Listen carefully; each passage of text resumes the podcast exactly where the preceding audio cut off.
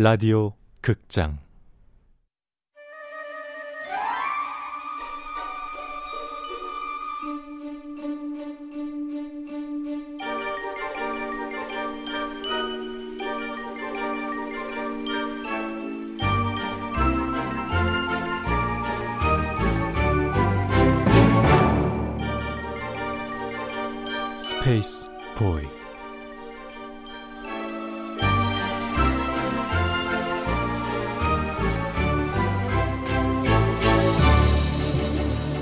원작 박형근 극본 명창현 연출 오수진. 열 번째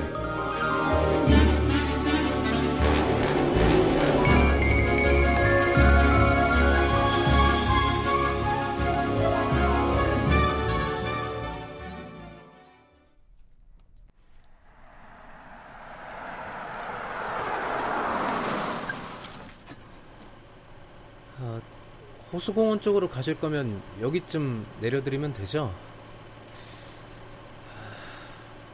저 김신 씨, 진짜 딱 30분만 산책하시고 집에 들어가는 겁니다. 알겠어요. 걱정 마세요.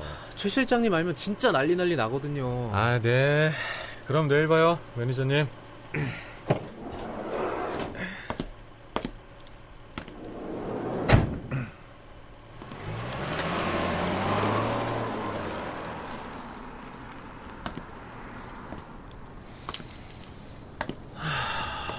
밤 공기 좋네.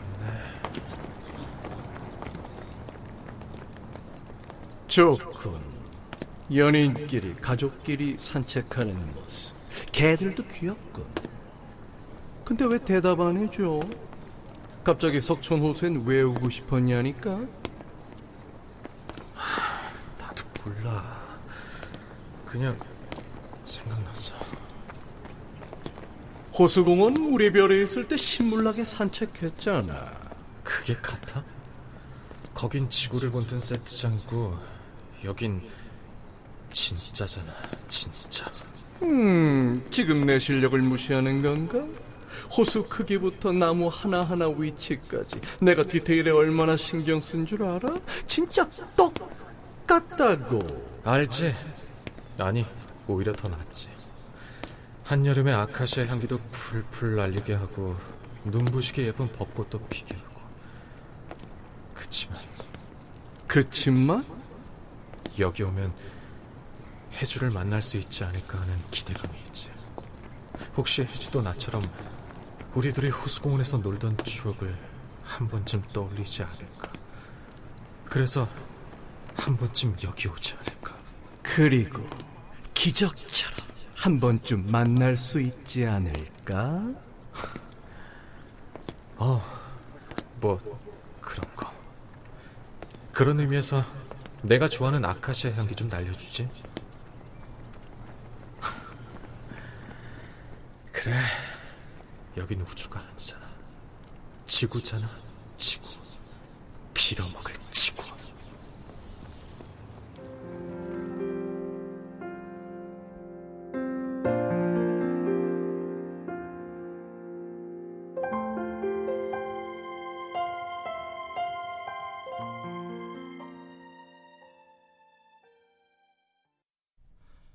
김신 씨 이번 주 일정은 잡지 인터뷰 2개, TV쇼 하나, 라디오 게스트 잡혀 있고요. 일정표는 여기 참고하면 되겠습니다. 아, 다음 주부터 우주인이 선택한 스킨케어 반중력 탄력 크림 TV와 잡지 광고가 나갈 예정입니다. 템포 괜찮아. 너무 빠르지도 않고 느리지도 않고. 신 씨, 내가 뭘 했어요? 나 최진선. 당신을 최고의 셀럽으로 만들고 말 거라고 했던 말 기억하죠? 어, 뭐 그래. 이 속도로면 정상이 멀지 않았어요. 요즘 잘하고 있어요. 앞으로도 이대로만 하시면 돼요. 아, 여성 잡지 싱글라이프에서 실시한 여론조사에서 최고의 남자친구 2위, 그리고 최고의 신랑감 6위에 오른 자료도 있어요. 여기. 그래, 나 이런 순위에도 올랐어. 우주인으로서의 연구 활동은 언제 할 거냐고? 어차피 난 처음부터 홍보 모델 비슷한 거 아니었을까? 안 그래? 예린 씨? 예린 씨! 아, 네, 최 실장님. 어째 자긴 한 번에 대답하는 법이 없니? 꼭 두 번 부르게 하지? 아, 하실 말씀이 다음 주 김신 씨 청바지 화보 촬영 있는 건 알고 있지?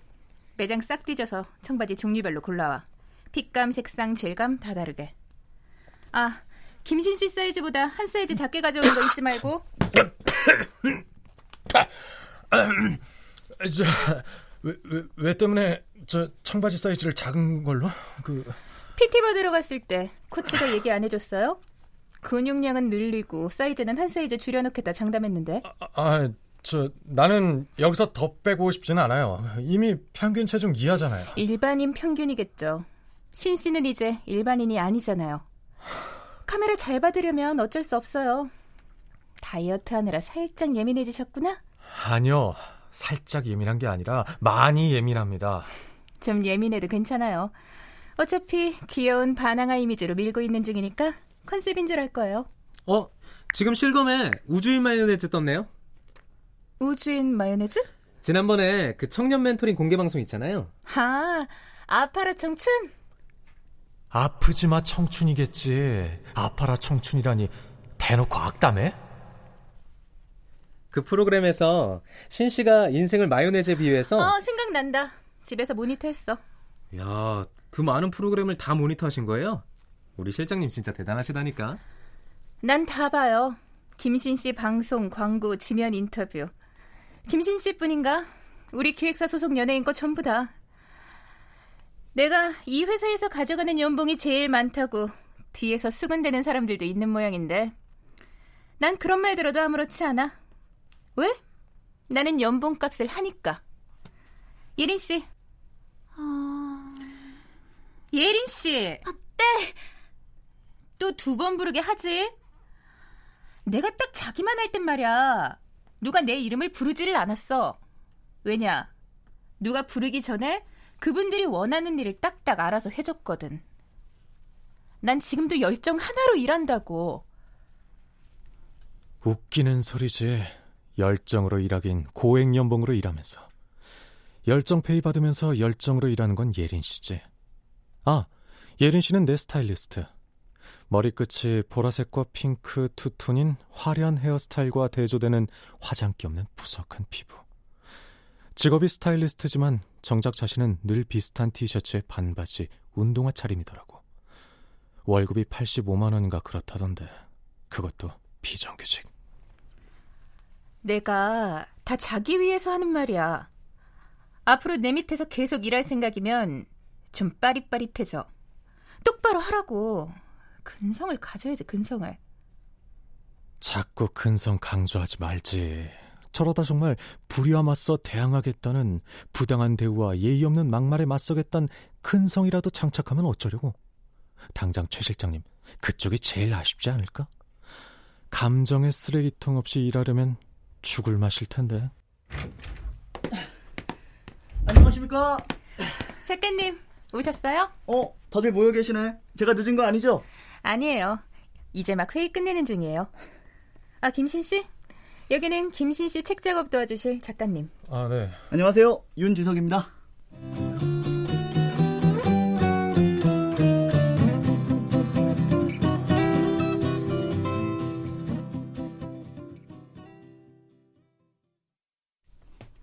그럼 지금부터 녹음 시작하겠습니다. 어, 먼저, 어, 소일소가 경로를 이탈했을 때 어떤 심정이었어요? 물론 인터뷰가 많이 나와 있긴 하지만 저흰 책이니까 좀 더 구체적이고 리얼한 뭔가가 있어야 할 것 같아요. 방송, 광고, 인터뷰에 이어 요즘은 책도 쓰는 중이야. 아, 물론 내가 직접 쓰진 않아. 대필 작가가 대신 쓰지. 그러면 안 되는 거 아니냐고? 유명인들 책은 다 이렇게 하는 거래. 맞아. 수유주요 경로 이탈. 거기 정말 잘 살려야 돼. 이젠 죽는구나. 그런데 왠지 죽지는 않을 것 같은데 하는 생각? 좀 더 디테일한 표현이 있으면 좋겠어요. 뭐랄까 그 안에 스토리텔링이 있으면 하는 거죠.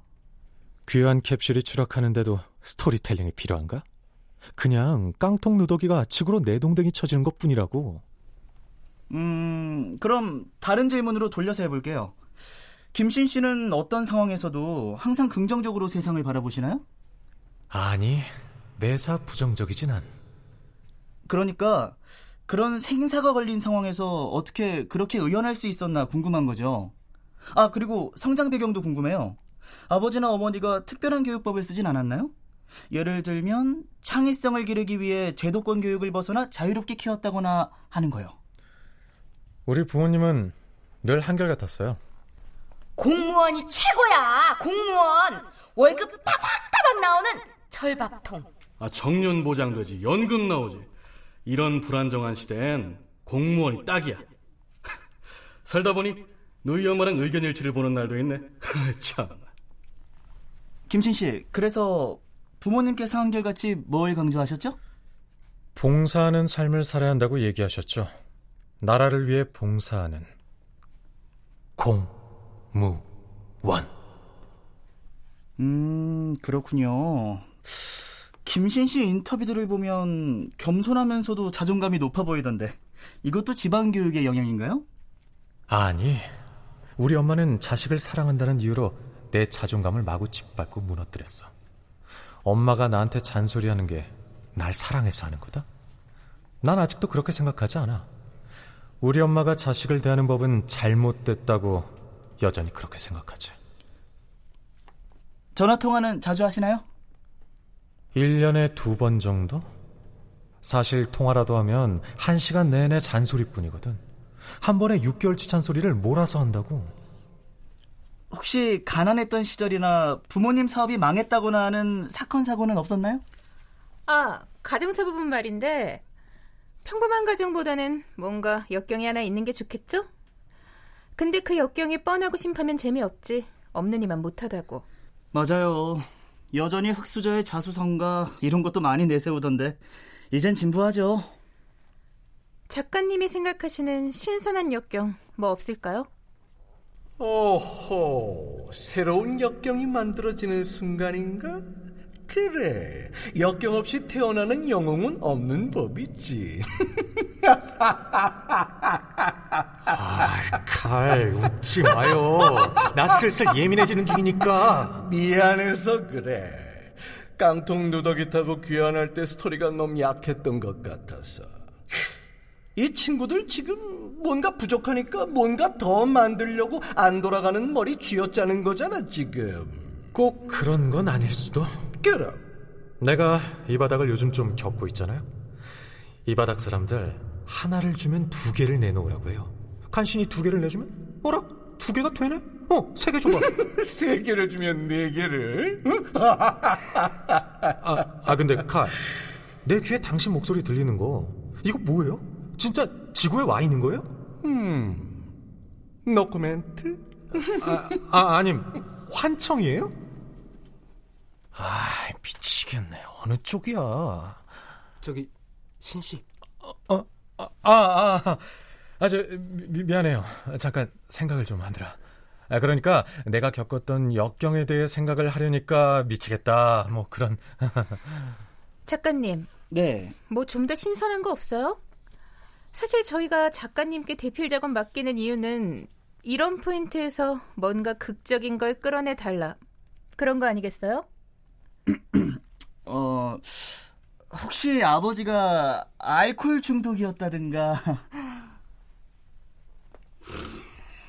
술 마시고 노래하고 춤을 춰봐도 가슴엔 하나 가득 슬픔뿐이네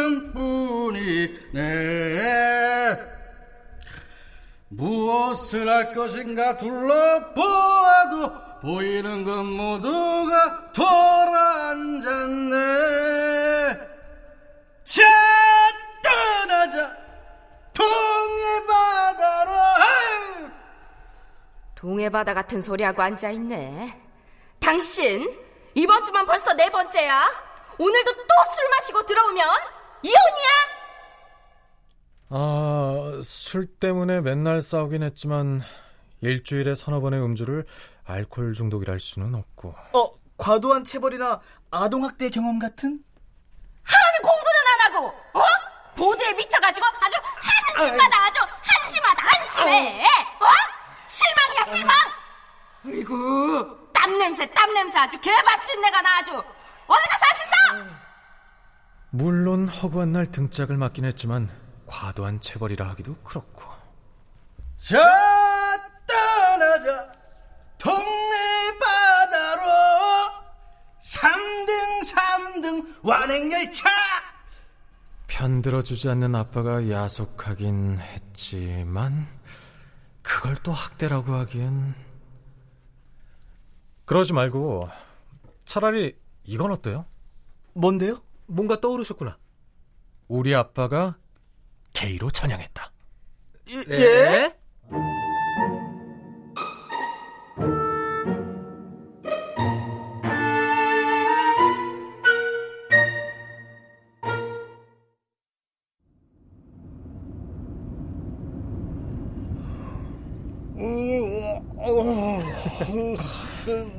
신씨 피곤하죠? 아 무슨 회의를 한 번에 4시간씩이나 아 저 근데 우리 지금 어디 가는 중이에요? 오늘 정식 스케줄은 끝났고 피부과 가서 관리받고 저녁엔 피트니스요.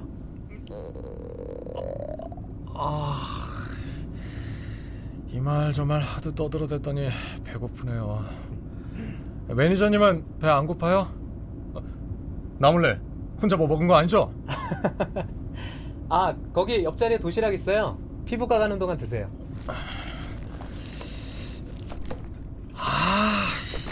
또 닭가슴살 도시락 조미료 팍팍 친 엄청 매운 김치찌개 먹고 싶다고요. 아 그 김치찌개 아직 못 드신 거예요? 몸 상태는 어때요? 집으로 돌아온 기분은요? 지금 뭐가 제일 먹고 싶어요? 어 엄마가 끓여준 김치찌개? 지금 머릿속엔 그 생각밖에 없네요. 집으로 돌아온 날 어머니가 그날 안 끓여주셨어요? 나 엄마랑 같이 안 산다고 했잖아요. 1년에 두 번 통화한다고. 아 그랬죠? 내가 인터뷰 때 김치찌개 얘기한 건 뭐 그냥 특별히 생각나는 음식이 없어서 그랬어요. 하긴 우리나라 사람 치고 김치찌개 안 좋아하는 사람 없으니까 그냥 평범한 음식 얘기한 거였네요. 네. 생각해보니까 나도 역경 비슷한 게 있긴 있었네요. 우리 부모님, 내가 고등학교 졸업하자마자 헤어졌거든요. 이혼하셨어요? 요즘은 그걸 조론이라고 하던데. 서류상 이혼은 안 하고 따로 살아요. 고등학교 졸업하고부터면 스무 살 때부터 혼자 살았던 거네요. 뭐 스무 살이면 성인이긴 하지만 외롭기도 했겠어요. 그래도 뭐 그게 더 나았어요. 같이 있으면 서로 싸우는 거 말고 할 게 없는 사이. 그게 우리 가족이었으니까. 한 집에 붙어 살면서 맨날 싸우는 것보단 따로 살면서 서로를 약간 아, 그러니까 아주 약간씩 그리워하는 게 더 나아요. 그런 의미에서 매니저님. 네? 제 소원 좀 들어주시죠. 소원이요?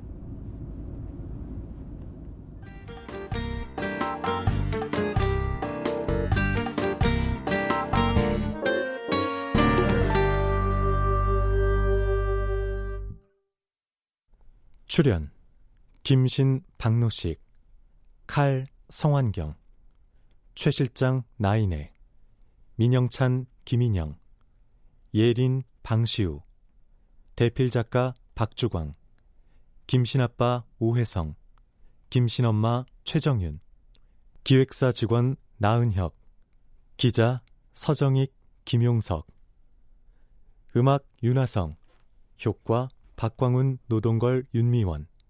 기술 신현석.